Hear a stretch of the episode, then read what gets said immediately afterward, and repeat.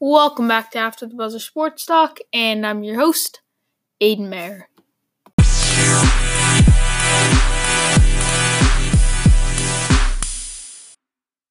Guys, welcome back for another episode. Big episode today. Uh, first, we're going to talk about the Charlie McAvoy extension with the Boston Bruins. We have not talked hockey at all in a while. Never mind the Bruins, really since the Stanley Cup. And the puck drops, the season opens. Not, I don't, I'm not sure if it's for the Bruins or I haven't really taken a look at the schedule. I've been busy lately, but October 2nd. So my predictions are going to be coming out soon, uh, right around late September, maybe October 1st. It's going to be right around uh, late September, early October. But anyway, the rest going to be football. You already know. Before we actually review every Sunday and Monday game, I, am going to make it a little quicker because last week it was a two hour episode, it was a two day project. And listening to it kind of bored you guys to death a little. So I'm just going to do like a little bit quicker, bigger takeaways, not like, okay, this receiver had this stats, you know what I'm saying? A little quicker. But before we get to that, after we get to Charlie McAvoy's extension, I want to get to the Minkah Fitzpatrick trade. I'm going to break that down. I'm going to grade that trade. Then Jalen Ramsey requesting a trade. Which team should go after him? What does this mean for the Jacksonville Jaguars? Then, again, to wrap it off, we'll review every Sunday and Monday night football game. So, first, we are going to get to the Charlie McAvoy extension. So, let's get to that. It's nice to be back uh, for a little bit of hockey. And it's just the off season doesn't really excite me that much for many sports. I, I, I wouldn't say it doesn't excite me. It's just I like the Bruins and the like for hockey and baseball. I'm more of just a Bruins and a Red Sox guy. I'll still cover some MLB and some NHL, but I like covering the whole entire league a little more for the NBA and and uh, the NFL. And then when it comes to the MLB and NHL, I think that's evident. I more just like to cover the Bruins and the Red Sox. I'm trying to expand a little bit, but we're working on that. Uh, and the Bruins just didn't really have a big off season, I guess is what you could say. But McAvoy signs a three-year, $14.7 million extension with the Bruins. He's 22. Uh, I'm pretty sure it's 22, 21 years old. He's almost 22. And it did take a little bit, it took a while, but this extension is amazing for the Boston Bruins. You get a 21 year old franchise defenseman locked up for the next three, over three years for less than $15 million. I heard the market on McAvoy somewhere between six to eight million dollars per year. You got him for $4.9 million a year. That is incredible. What the Bruins just did was amazing. Now, Charlie McAvoy, this was not great business for McAvoy. McAvoy could have got more money. The Bruins, not only, obviously, you know, if you sat there and what would you rather, sign a player to a three year, $20 million deal or a three year, $14.7 million deal? Obviously, you're going to go with the 14.7. You're going to go with the cheaper deal. McAvoy should have realized he was in for bigger money. Okay, uh, you know, less than five million dollars. The market for him was six to eight mil. And I, for you NBA fans or NHL, uh, not NHL, NFL or MLB, you don't really understand the NHL. Six to eight million dollars is a lot. Okay, hockey players don't get paid thirty million dollars like they do in the NBA. It, you know what I'm trying to get at? They don't get paid as much money. Like if you're getting thirteen million dollars a year, that that's you're elite. You are you are special. In the NBA, that's like a decent role player. Like that's like Danny Green. Okay, that's someone like that's signing Danny Green. There, there's that's a very elite hockey player in the NHL compared to in the NBA, it's like a Danny Green. It's just different, right? But McAvoy was in for a good amount of money. Now McAvoy isn't, you know, a like Hall of I wouldn't say that. I, I don't know how to put this, but McAvoy isn't a guy that should be getting paid like the prestige amount of money, like the highest paid defenseman in the NHL. He shouldn't be that. But he's elite. He's young, 21 years old. He's a franchise defenseman. He deserves more than this. And I guarantee you his next payday is definitely going to be bigger. Not just because inflation, but as long as McAvoy can stay healthy and stay on this path that he's on, he's going to get more money. Obviously, you know, just because the the amount of money these guys are starting to get paid is slowly creeping up a little bit. That's just how it works, inflation and whatnot. But the value of them will be more. You know what I'm trying to say? Like, if a three year, $14.7 million deal equals three years, $21 million in the next, you know, three years, $19 million in three, four, three, four years from now, he's not going to get that deal. It's going to be like three years, 25 mil because of inflation. You get what I'm trying to say. But the value, he, he's going to be better because in three to four years, he'll be 25 years old. He'll be entering his prime. He's McAvoy's not in his prime right now, which is amazing to say. Only 21 years old. His next payday is going to be big. But the thing with McAvoy here, he was just too desperate to get back out on the ice. I mean, you heard him. He just said, I, you know, I really just wanted, I really just wanted to come back, and goes back to training camp on and goes back to the ice, gets back on the ice on Sunday, and the team greeted him with a stick tap. McAvoy said, "I didn't want that. I'm just glad to be back. Tomorrow, hopefully, I won't get a stick tap, and I'll just be one of the guys again." Don't get me wrong, I'm not shaming McAvoy because this is an, an outrageous deal. I think McAvoy kind of sat there. I think the Bruins kind of sat there and said, "All right, we're dealing with the, we don't have a lot of cap space right now, right? We've got a franchise defenseman, Charlie, Mac, Charlie McAvoy, that we've got to get back." And Charlie McAvoy was desperate to get on the ice. Now McAvoy waited out, like, all right, I'm kind of waiting for the call, and he, you know, I'm sure they talked a little bit, and he's just like, all right, the price isn't right. Let's, you know, let it go a little higher, and they're just like, yeah, yeah, yeah you know, maybe. And then McAvoy just kind of get got to a point where he just wanted to get back on the ice. And I'm not saying he would have taken a three or five million dollar deal. I'm just saying he thought, you know what, this is reasonable enough. I just want to get back on out on the ice. Honestly, this is good enough. I could get a little more. He didn't seem thrilled. He didn't. Yeah, he didn't seem thrilled about the deal. He seemed happy. He obviously wanted to get back out there. He didn't seem thrilled with with it. Like, yeah, let's go. He seemed like a little like, you know what, maybe I uh, could have got a little more. Six to eight mil. Six to eight million, you just got him for 4.9. Great deal for the Bruins. Great business for the Bruins to wait it out and then get this guy to say, you know, I just want to go back on the ice. I'll take the cheaper deal. That's good for any team. Even if, you know, whether you're the Bruins and you're not in cap trouble or you're a team with, you know, millions of dollars to throw around, it doesn't really matter. Just great business by Don Sweeney and the Boston Bruins. But anyway, that's all I really got to say about that extension. So now we're going to move on to the Minkah Fitzpatrick trade. So let's get to that. With what's going on in Miami, can we blame Minkah Fitzpatrick for his trade request? He requested a trade just a few days ago, and his wish was granted. The Dolphins have been horrible so far throughout their first two games, and second year player Minkah Fitzpatrick requested a trade. Minkah Fitzpatrick had a great rookie year. I mean, he's great. He went to Alabama. He was he was a first round pick, 11th overall in the 2018 NFL draft by the Dolphins. So spends his rookie year there last year, 16 games, 11 started, two interceptions. Oh, advanced defense. Ooh, I like that. One second. Let me get to that. It just it just went down to another stat. I want to get to that too. 16 games, 11 games started, two interceptions, one pick six, nine passes deflected, 80 combined uh, tackles, two tackles for loss. And he had also, this is the part that I want to get to. He was targeted 69 times and let up a completion 39% of the time, which is 56.5%. And he let up 456 yards, which is 11.7 yards per completion. But remember, Minkah Fitzpatrick is somebody, he's a free safety slash cornerback. He's like a slot corner slash free safety. So if you're free safety, you're mostly going to be the you know the safety plays deep. So obviously, if he's being targeted and they catch the ball, it's probably going to be a deep catch, uh, right? So he kind of just has that. He's so versatile, right? I mean, this guy's 22, nearly 23 years old. I mean, it's just he's waiting to become 23. It'll be his birthday, I think's in two months, so one and a half months, give or take. November 4th. Okay. So that's, but he's 6'1, 207 pounds. This is a guy who can play free safety in slot corner. So you're going from a guy who can cover those 20, 25 yard bombs to the three yard crossing routes, the four yard crossing routes that the slot receiver makes. And overall, I think this guy just brings a lot of value. I like him. I do.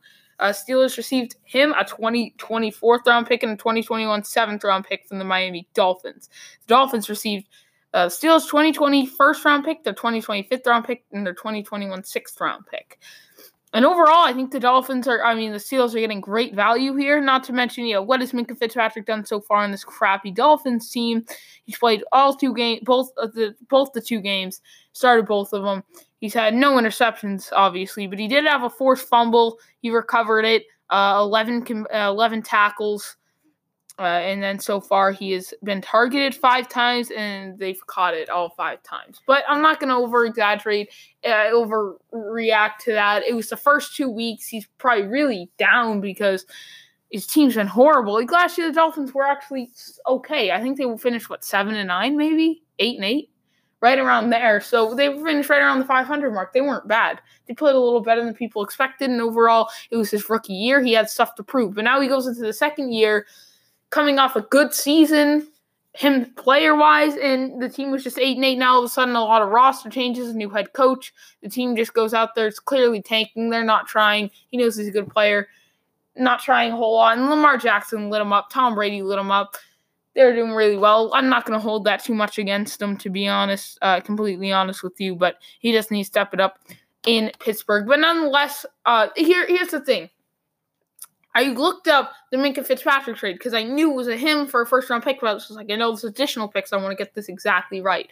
Get the details for you. And it said the first one that popped up was CBS Sports, and they graded the trade, and they had the same exact grades as me. And I'm not kidding. I'm not copying CBS Sports here or anything. So if you go and look and just like, does this guy even know what he's talking about? Is he just copying CBS Sports? No. I looked up the Minkah Fitzpatrick deal. This popped up. I looked through it, and I was just like, oh right under it says Pittsburgh uh, trade grade B plus, and I saw it's the same that I have, so I decided to see what they have for Miami.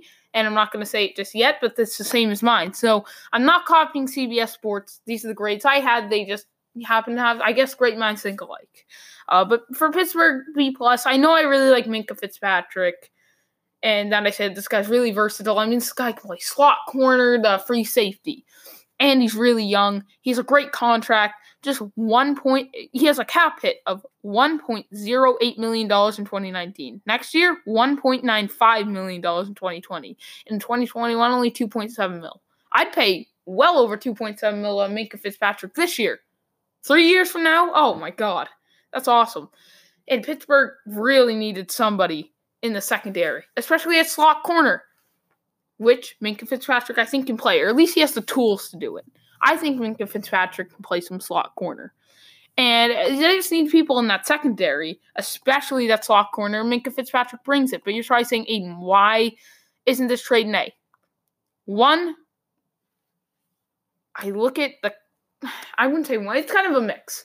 It's a mix of this team's 0 2. They just lost their starting quarterback, and they gave up their first round pick, along with the fifth and the sixth. They gave up a lot. I'm not saying this was a bad trade by the Steelers. I thought this was a solid trade. I'm giving it a B plus. Did I think they gave up a little too much? Maybe slightly, but I didn't think it was a horrible deal. I just think it's risky because the Steelers are 0 2 and they just lost their starting quarterback. Not to mention they're a little banged up. So all of a sudden, I'm kind of sitting here. That pick could have some value, right? Am I wrong? Like that pick could have some value. The Steelers are 0 2 and just lost their starting quarterback. I mean, I know those first two, you know, the Patriots are a tough opponent and you did get demolished by them in Gillette, but and I know the Seahawks are a tough opponent and you almost beat them. But still, and some people think Mason Rudolph's going to be better than Big Ben. I wouldn't go that far. Rudolph, uh, you know, showed good signs in preseason whatnot, but we're going to call a guy with limited NFL data, real NFL game data, better than one of the best quarterbacks in the league. Not that far, but you know, one of the higher caliber. I mean, Ben Roethlisberger is a top 10 to 12 quarterback in the league, right? I think he's like 11. He's right around 10 through 12. Maybe you think he's 13. Maybe you think he's 9. But that's, you know, somewhere between that 9 to 13 range. You think Mason Rudolph's just to come in here and top that? I, I just don't know if that. I can't count it out, right? I just can't. I can't sit here and just say that won't happen. He's showed us some good things to make me not doubt it. I just I'm not sure. You know, he's 24 years old. He's 6'5. He's a third round pick in 2018 draft. And he came in last season. He played a little bit. Uh, but overall, I mean, we've seen just a small data from him. And he's looked solid. Don't get me wrong. There's talent there. He's got a good frame at six five. He's young. Uh, you know, he wasn't bad in his debut. He hasn't looked horrible in the preseason. I think he could be something. And maybe it's just it's just a matter of time. Maybe this is the best thing for the uh, Steelers organization here with Mason Rudolph. Maybe Mason Rudolph comes in here and is the next guy, and opposed to them just benching him. I mean, there's clearly they have trust in Mason Rudolph. They picked him with the third round pick. They've liked what they've seen from him. Uh, poor, they poor franchise. They traded like Josh Dobbs for a sixth round pick. That was a guy who's been here for a while. He knows the playbook. So if Rudolph was ever in a pinch, or you're just like, we don't feel too comfortable with them, just yeah, you could throw him in there, but they just traded him. Ooh, that hurts. I mean, that's a guy who would have finally, maybe even just got his chance now, and uh, he's been there for a while, like Josh Dobbs, but not sure he'll ever pan out into anything. Some people think Mason Rudolph will be better. And if that maybe that is all it's cracked up to be, maybe Big Ben goes down with an injury. Mason Rudolph comes in here, turns this season around from 0 2 to 10 and 6 in a playoff berth, and he's the future quarterback for the Steelers, opposed to Big Ben playing out these next two seasons. Mason Rudolph never playing, and he just walks away in free agency, and they never knew they missed out on some gem. I don't count that out. I'm just saying it's not a great chance it happens. Again, not counting it out though. But overall, they'd have to. The thing about the Minkah Fitzpatrick trade is that pick could have so much value. If the Steelers stay on this track and they finish, you know, with Big Ben out, maybe they finish six and 10, 7 and nine. Whoa! All of a sudden, that pick has some value. But if they turn the season around, go 10 and 6, then this trade was so worth it. Or they go 9 and 7, it's not a horrible trade. And the thing about it is, yes, you're giving a first round pick. As long is you don't finish too low. As long as you're not six and ten or five and eleven, this is okay. Because you have to remember, Minkah Fitzpatrick's got three very cheap years left on his deal, and he's very young too. So it's not a it's a pretty good trade, but I just can't put it at an A because of what they gave up and what they're potentially giving up. I mean, if the Steelers turns around and go ten and six, this trade is an A. If they go five and eleven, this trade's maybe a eh, B minus maybe. It, you're still getting good a good player. It's just a pick. That really just depends on how the Steelers season goes. Then we flip things over to Miami. I'm gonna give them an A. Okay, and my thing that I don't, I I kind of want to make this an A minus. Not gonna lie, might change. It's A to A minus here, and the, the the reason being, you're getting good compensation. I mean, you gave up Minkah Fitzpatrick, essentially Minkah Fitzpatrick in the first round pick, and then you have a fourth and a seventh for a fifth and a sixth. Pretty balanced. Like Minkah Fitzpatrick's worth. Yeah, again, this pick's a wild card, but maybe a slightly more than the first round pick. You know, middle value first round pick. And then, yeah, I'd say Minkah Fitzpatrick's worth like a first and a fourth. Right. And you gave up, I mean, that, that's all compensation. But my problem with it is even though Minkah Fitzpatrick wanted out, so you're just gonna let all your good players go. You just picked this guy. He showed great potential, and you're just gonna let him go. And don't get me wrong, they're gonna have a ton of picks. But we let Laremy Tunsil go. We let Kenny Stills go. We might trade Kenyan Drake now.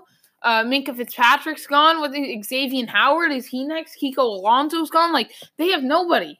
They have DeVante Parker, uh, Kenyan Drake.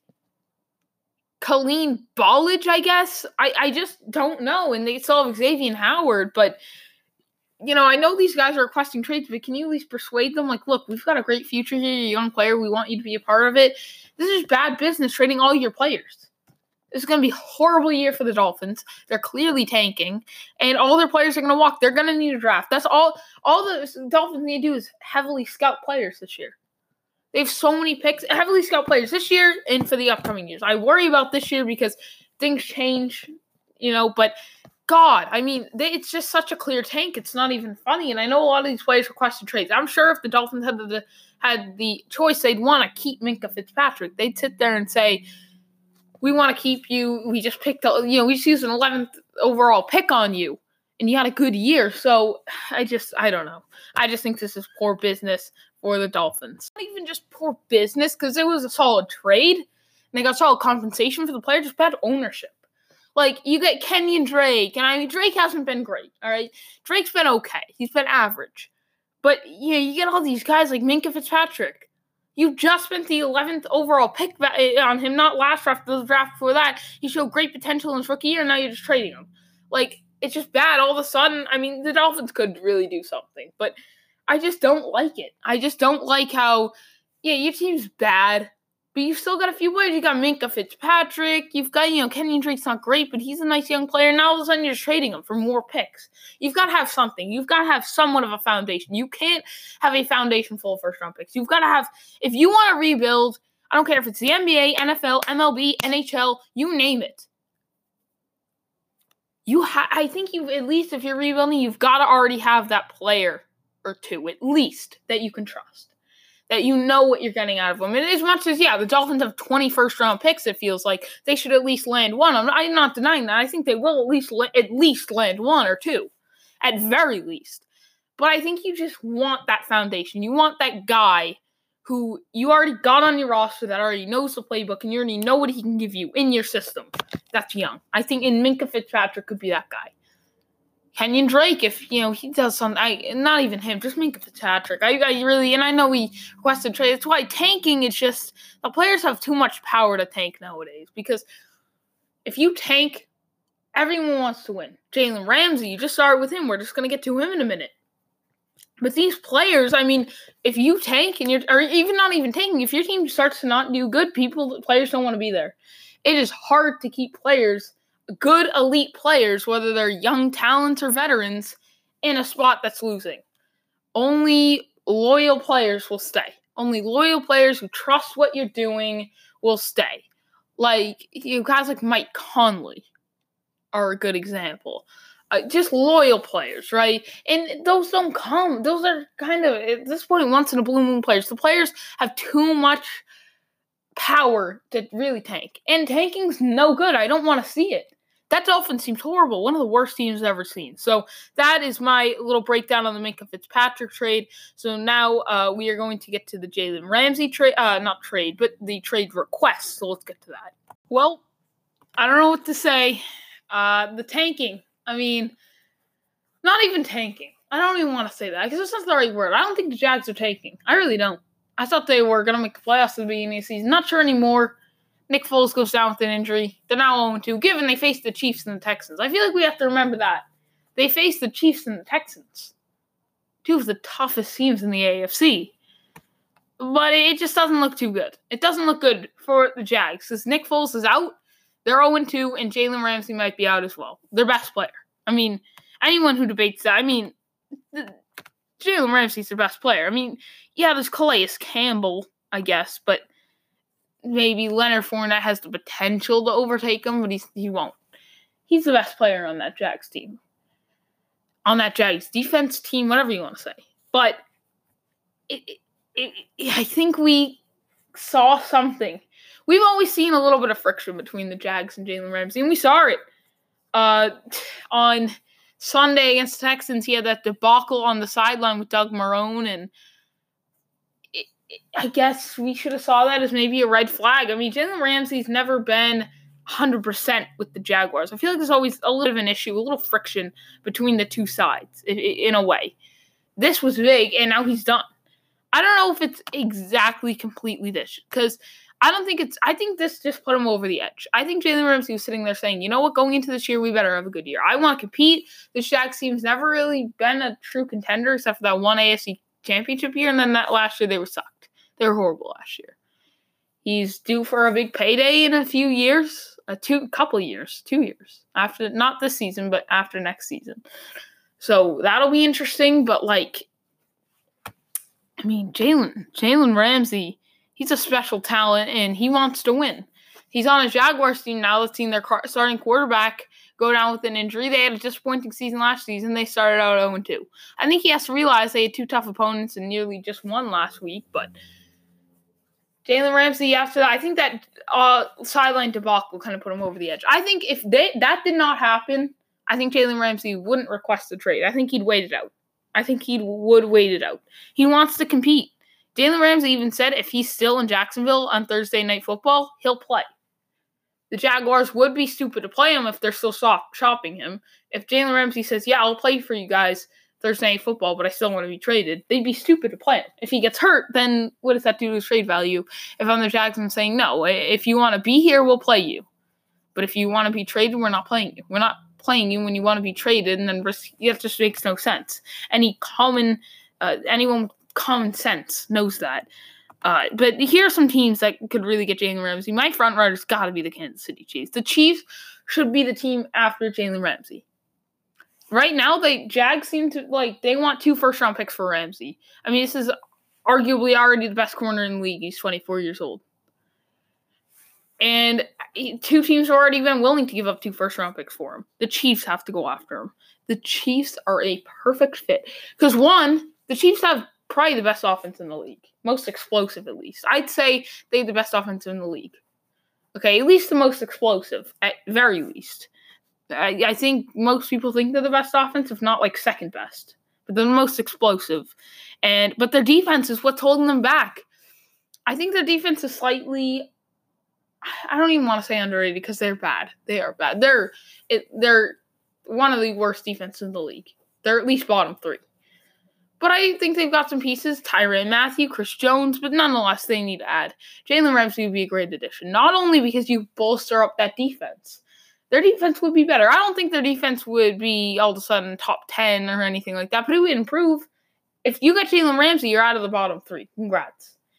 If you give up two first round picks and a sixth for Jalen Ramsey, you didn't give up any players, you're you're out of the bottom three. Probably even out of the bottom five maybe even with Jalen Ramsey. But not only that, not only because that would really not make the Chiefs defense great, but that would really bolster them. That would be amazing. But Jalen Ramsey is a man to man defender that no defense plays more man to man than the Kansas City Chiefs do. So that's where I look at it like the Eagles have been mentioned. Thing about the Eagles is they play so much zone. They're a zone orientated defense. Jalen Ramsey is not a zone orientated cornerback. He is a man to man guy. He's a perfect fit for the Chiefs, not only because he really sets puts them over the top and really digs their defense out of that top three. I mean, bottom three, even maybe bottom five. They play so much man to man. He's just a perfect fit in their defense. Like the Eagles, not really. The Eagles are the next stop. I'm not sure uh, Jalen Ramsey would be a horrible fit there. I just think he'd be a little worse than people expect. Not, not to mention he'd have to give them a big payday in two years and the Eagles and cap space aren't looking too great. Like it's just not. I I hate to say it, it just isn't. Uh, the Seahawks are another option. I wouldn't mind that one. That one's not horrible. That would really set the Seahawks defense over the edge. They great front seven. Their secondary needs some work though. If I were them, I'd aim for Jalen Ramsey, but I wouldn't bid too high on him because they need to build around Russell Wilson. That defense is good enough right now. If there's one side of the ball you need to build on, it's offense. You've got a solid running back core. You've got your quarterback. Now let's get weapons around them and let's build an offensive line around them. Okay. And DK Metcalf looked good so far. Tyler Lockett's looked okay. They need another tight end slash wide receiver, at least one. And they desperately need offensive linemen. And they could even use a running back, when Chris Carson goes down with injury, they've kind of got mediocre backups. I don't know. Jalen Ramsey wouldn't be a horrible addition, but just don't give up too much for him because you still have so much to build on the offensive side of the ball. And your defense is fine right now. I think, yes, your secondary, if you got Jalen Ramsey, you may have one of the best defenses in the league. But you need to build on offense. Don't get me wrong, I wouldn't hate the addition, but just don't overpay for him to the point where it's just like, all right, we can't really make any more moves this year because we're kind of out of assets. And all of a sudden, where does that leave your offense? I, I just don't. I don't think they'd be horrible offensively. I'm just saying, eh. Dallas Cowboys wouldn't be a bad option. Uh, they're always after the big time player. I think uh, they could use a guy like Jalen Ramsey. Wouldn't be horrible. They could use some help uh, to that secondary. I don't think their secondary is horrible, but it's not good either. Their front seven's better front seven much better. So they could use Jalen. I actually that's that is the underrated spot. I never Cowboys underrated same sentence. It's a bit weird. Uh, overhated, hated Cowboys in the same sentence. Yes, but underrated. No, they're an underrated uh, trade landing. I guess you could say landing spot for Jalen Ramsey. They're always after the big player, and yes, cap space is going to be an issue there. They've got to still play Amari Cooper, and Dak Prescott, and uh, guys like that. But maybe they can make it work, and that wouldn't be a bad fit. If if they're willing to, Jerry Jones really were willing to really push the cap and get Jalen Ramsey. You do you. I think that would really make the the Cowboys really a threat. Uh, and then one other one, the Patriots. I hate this. It's not going to happen. So I know it. It seems like you know when they acquire Antonio Brown, like this would be their kind of thing. Two first round picks. I'm not giving up two first round picks for Jalen Ramsey as a Patriots fan.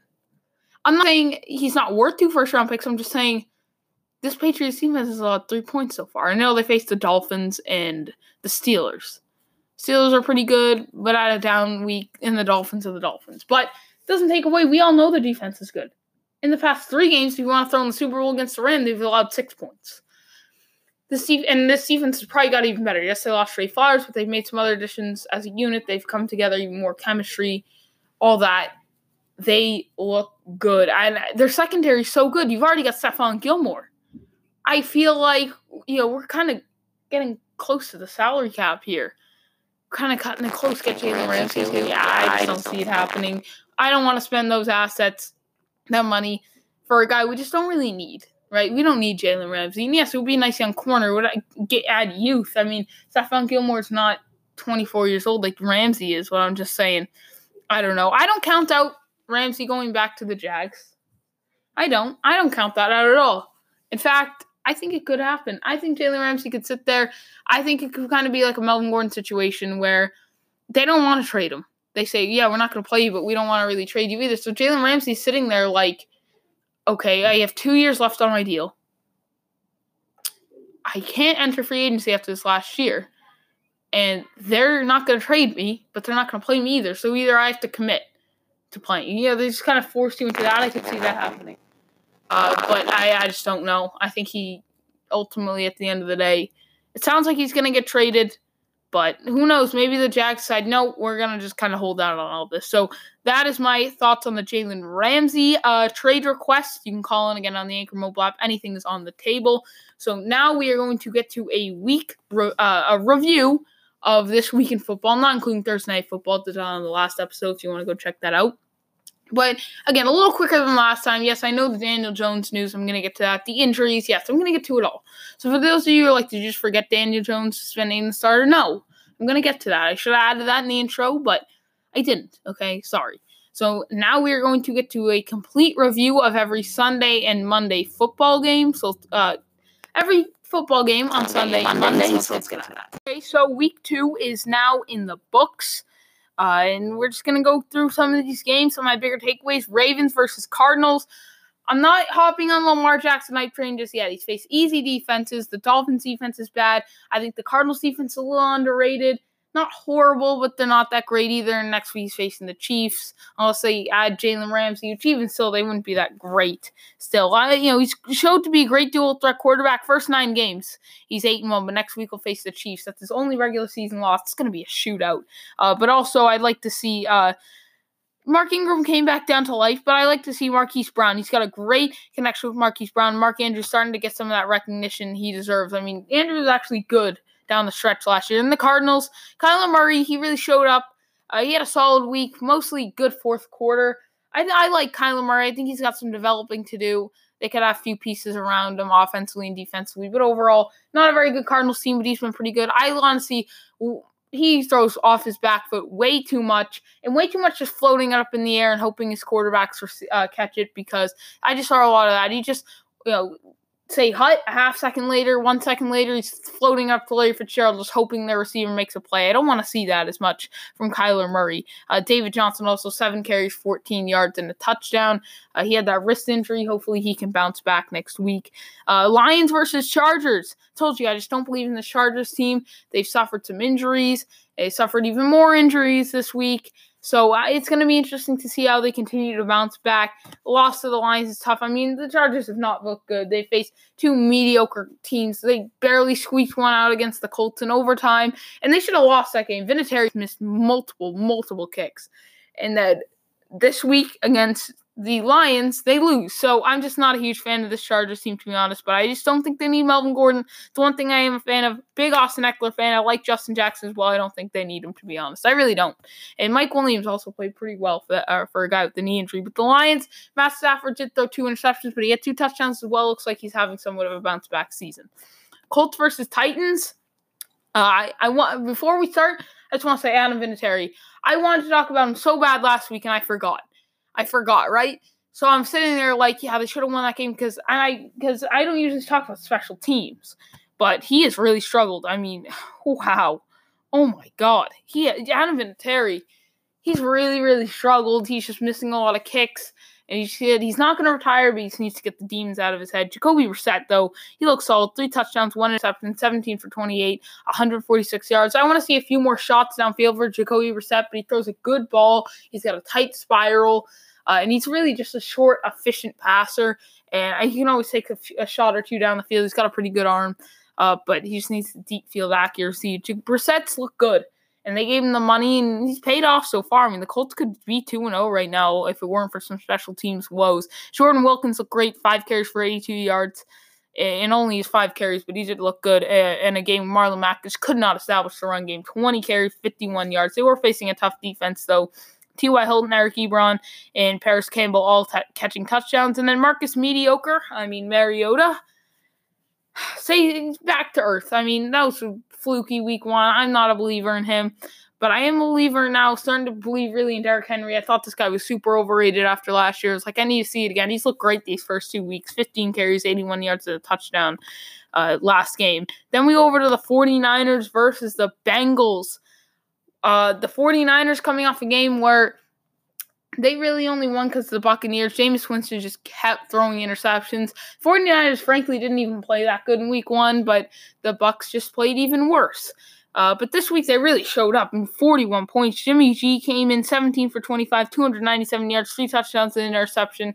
He had forced one of those balls, but and threw it right to the Bengals defender. But he, still looked good. Matt Breida was amazing. Only 12 carries, but he made the most of them. 121 yards. Raheem, Raheem Mostert, 13 carries, 83 yards. Jeffrey Wilson, 10 carries for 34 yards and two touchdowns. They ran all over the Bengals, and the Bengals just couldn't stop the bleeding yesterday. The Bengals need to figure things out uh, offensively and mostly defensively, but even offensively. I mean, Joe Mixon had 11 carries for 17 yards. Bernard Giovani Bernard six for six. Like you got to be kidding me. And Dalton was okay yesterday, 26 for 42, 311 passing yards, two touchdowns, interception. He's looked a little better under Zach. He still needs to improve. Jimmy G though, he's really starting to ease his way back into things, but he needs to stay healthy. Jaguars versus Texans. Uh, Gardner Minshew 23 for 33, 213 yards, a touchdown. He didn't look bad. Uh, mostly looked good in that fourth quarter. Almost led the comeback. Leonard Fournette, 15 carries, 47 yards. He really needs to establish a run game if this team wants a shot. Deshaun Watson, 16 for 29, 159 yards. He didn't even look that great, really, if you want the complete and honest truth. He said, though, you got to let those pieces start to click. I mean, Deshaun Watson's right. They get Laremy Tunsil, Kenny Stills, Carlos Hyde, basically right before the season starts. You got to let those pieces click. They look good against the Saints, but this Jags defense really showed up last week. Obviously, the Jalen Ramsey stuff we already already got to. The Texans squeaked this one out. I said after them on the Monday Night Football loss, don't worry. Uh, they played a very good game. The Saints just played a little bit better. And these are two teams that I really like. I really like the Texans. I really like the Jaguars. So this was a tough one to see. Both of them not play great uh, against each other, but Texans need to keep things rolling. That offense needs to start to click.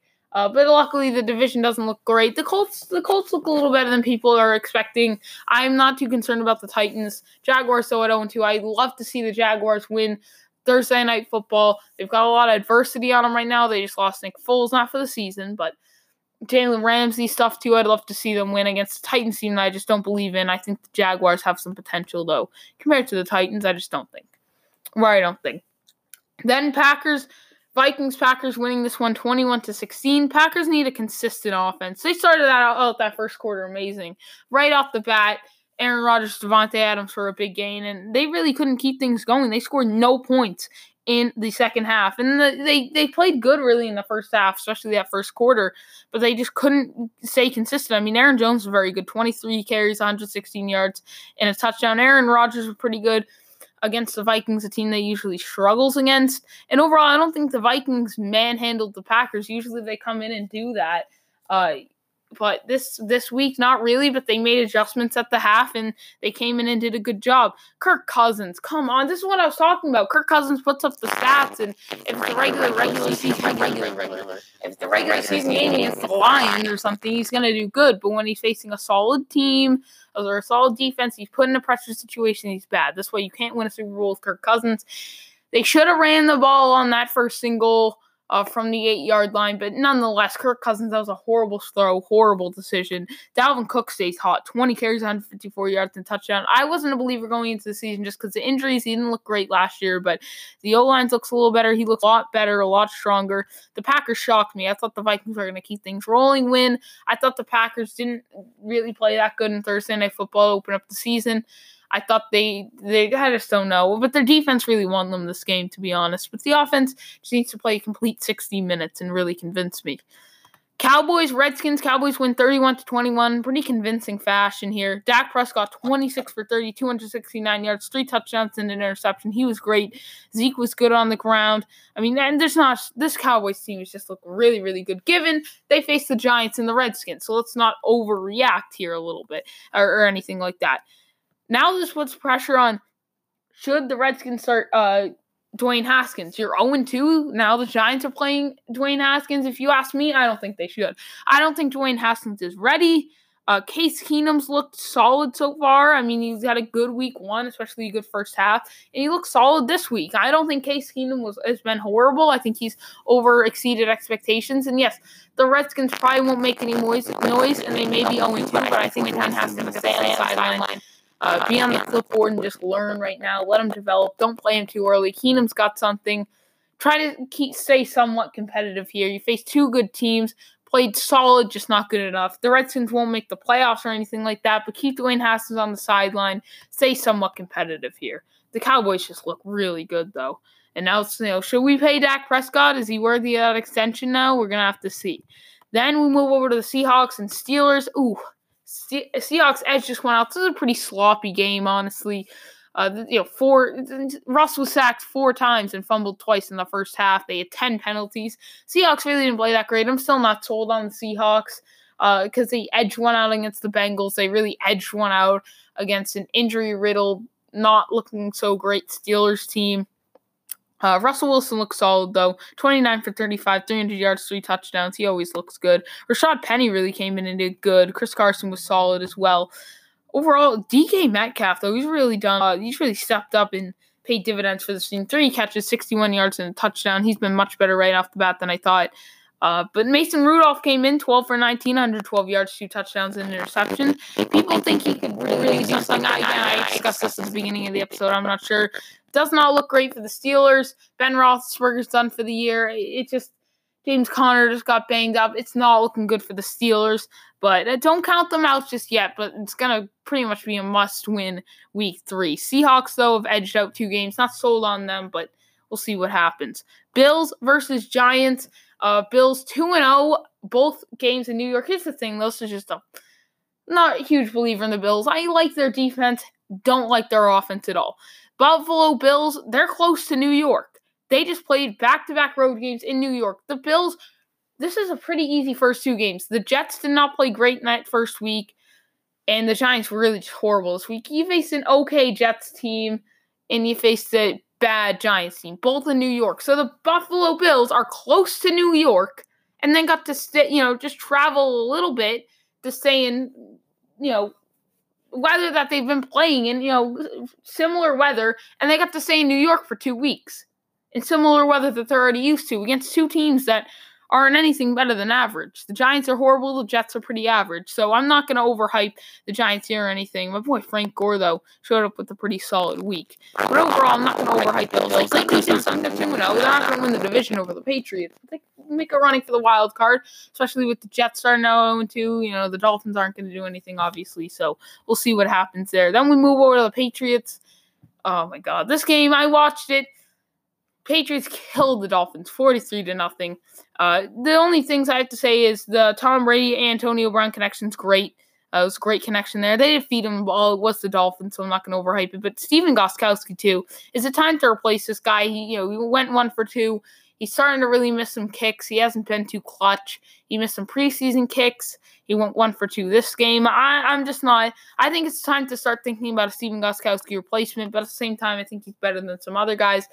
But I think at least by the end of this season. But we'll we'll see. And people say, yeah, he struggles in Miami. That's one game a year. The Super Bowl's in Miami, so I'm just saying Patriots have plans to be there. So I'm just saying, yeah, if he struggles in Miami, you know, it's just one game. No, the Super Bowl's there, and the Patriots have plans to be in that game. So we'll see what happens there. But Chiefs, Raiders, 28 to 10 win for the Chiefs. No scoring in the second half. Who would have thought? Who would have thunk it? Who would have thunk it? Jeez, wow. Raiders got off to a hot, hot start. Came out, shut the Chiefs' offense down, came out, scored 10 points, got off to that lead, but the Chiefs killed them in the second quarter. They really did, and that's where the Chiefs made their money. Patrick Mahomes, 30 for 44, 443 yards, four touchdowns. And really, outside of that second quarter, they really didn't do very good. They couldn't establish a run game. That was a pretty bad defense. I expected a little more out of the Chiefs' offense. Uh, but the second quarter was great. They just need to play a more consistent game, which they will. I'm not too concerned. Derek Carr overall, it's a horrible defense, and he just did not play very well. Raiders could have stole a game there, really, really done some damage, but they didn't. They just got off to oh nice little first quarter, and then they just couldn't follow through. Saints versus Rams. Rams win this one 27 to 9. I thought the Saints would win. Then again, Drew Brees did go down with injury, had a fifth passing attempt. He threw the pick. And Teddy Bridgewater came in and just didn't look good. 17 for 30, 165 yards, no touchdowns, no interceptions. Isn't horrible. Teddy Bridgewater just didn't look prepared. He didn't. He didn't really. You know, just to me, he just didn't really look ready. Right, and he wasn't horrible. He just did not look very good either. He's facing a pretty tough defense. Don't get me wrong, but he just has to be, look ready. He's got to be their guy. I don't think they want to rely on Taysom Hill at least just yet. I respect their decision going with Teddy Bridgewater. Uh, but Alvin Kamara even struggled too. Jared Goff was solid in this game. Todd Gurley kind of getting back to his old way 16 carries, 63 yards, and a touchdown. Uh, Rams 2 0 so far. Uh, their first week one win wasn't too convincing over the Panthers, but this was a pretty good win. Still not too sold on the Rams. I know, you know, they're a very highly talented team, but I expect a bit of a regression this year. They've got two other 2 0 teams in their division, and the Saints didn't, really play great game. They almost lost to the Panthers. Not sold on the Rams just yet, but I do think they'll at least make the playoffs. Bears versus Broncos. What an ending to this game. Wow. Uh, the Bears edge it out against the Broncos. Joe Flacco to Emmanuel Sanders for the touchdown and the two point conversion. But then the Bears, Mitchell Trubisky, last second climbs up in the pro- pocket, slings one. I mean, slings one down the field. They get down. They get into field goal range, and Eddie Piñeiro, three for three on the day, he makes the game-winning field goal. Wow, what a that was a fun game to watch, and I'm still concerned about the Bears though because that offense is just so suspect. Suspect. I think we all expected a low-scoring game. You know, just two weak offenses two very good defenses. Overall, it was a fun ending. The Bears offense has to step up. I'm a big believer in the Bears, and they didn't have a great showing in week one, and they nearly lost to the Broncos. If they lost last week, that would have horrible the Bears. That was a huge win for them because they've got a really tough schedule this year. That's one of their easier games on their schedule. That is a big, big win for the Chicago Bears. Tony, that's a huge win for them, and they barely squeaked that one out. You got to be nervous about them, but – I'll, I guess I'll let it slide. They got they got to really start winning some games in convincing fashion. The offense has really got to start clicking. Uh, Eagles, Falcons was an interesting one. Uh, Eagles suffered some injuries. That was a big loss for the Eagles because now all of a sudden you're one and one. Uh, you lost in Sunday Night Football, and they also Carson Wentz got banged up in this game. Deshaun, uh, what's his face? Uh, DeSean Jackson uh, got hurt as well. So did Alshon Jeffery. Dallas Goedert uh, was hurt before, but he just got banged. He's still banged up. So, whew, I mean, they, they suffered some injuries and lost in Atlanta. It was an exciting finish. Overall, it was a huge game for the Falcons to go out in Sunday Night Football. It's a lot of a lot of people had high hopes for the Falcons for a bounce back season. Then they just got, I don't want to say destroyed, but they really got manhandled by the Vikings in Week One And then they went out in Sunday Night Football in Atlanta against a tough Eagles team and played well against them. Matt Ryan has to play better, I think. 27 for 43, 320 yards, three touchdowns with three interceptions. This is a guy who threw seven interceptions last year. I think he has five already this season. He needs to take care of the ball. That nearly lost them the game. They need to establish a run game as well. But Julio Jones looked awesome. Five catches, 106 yards, two touchdowns. Calvin Ridley was not too much worse, if not better. Eight catches, 105 yards, and a touchdown. But Julio had that uh, clutch catch so uh, the Falcons really had a very convincing win. But Matt Ryan's got to take care of the ball. The defense got to play with this type of energy every single week. Then the last game, Browns versus Jets. Browns kind of manhandling the Jets. Uh, if I said Baker Mayfield, he's got to make some better reads. I saw him miss some reads, but overall, the Browns, I'm not sold on the Browns. I'm really not. I mean, that was not a great week one showing that. Then they go up against the Jets team that really felt like they had the air sucked out of them.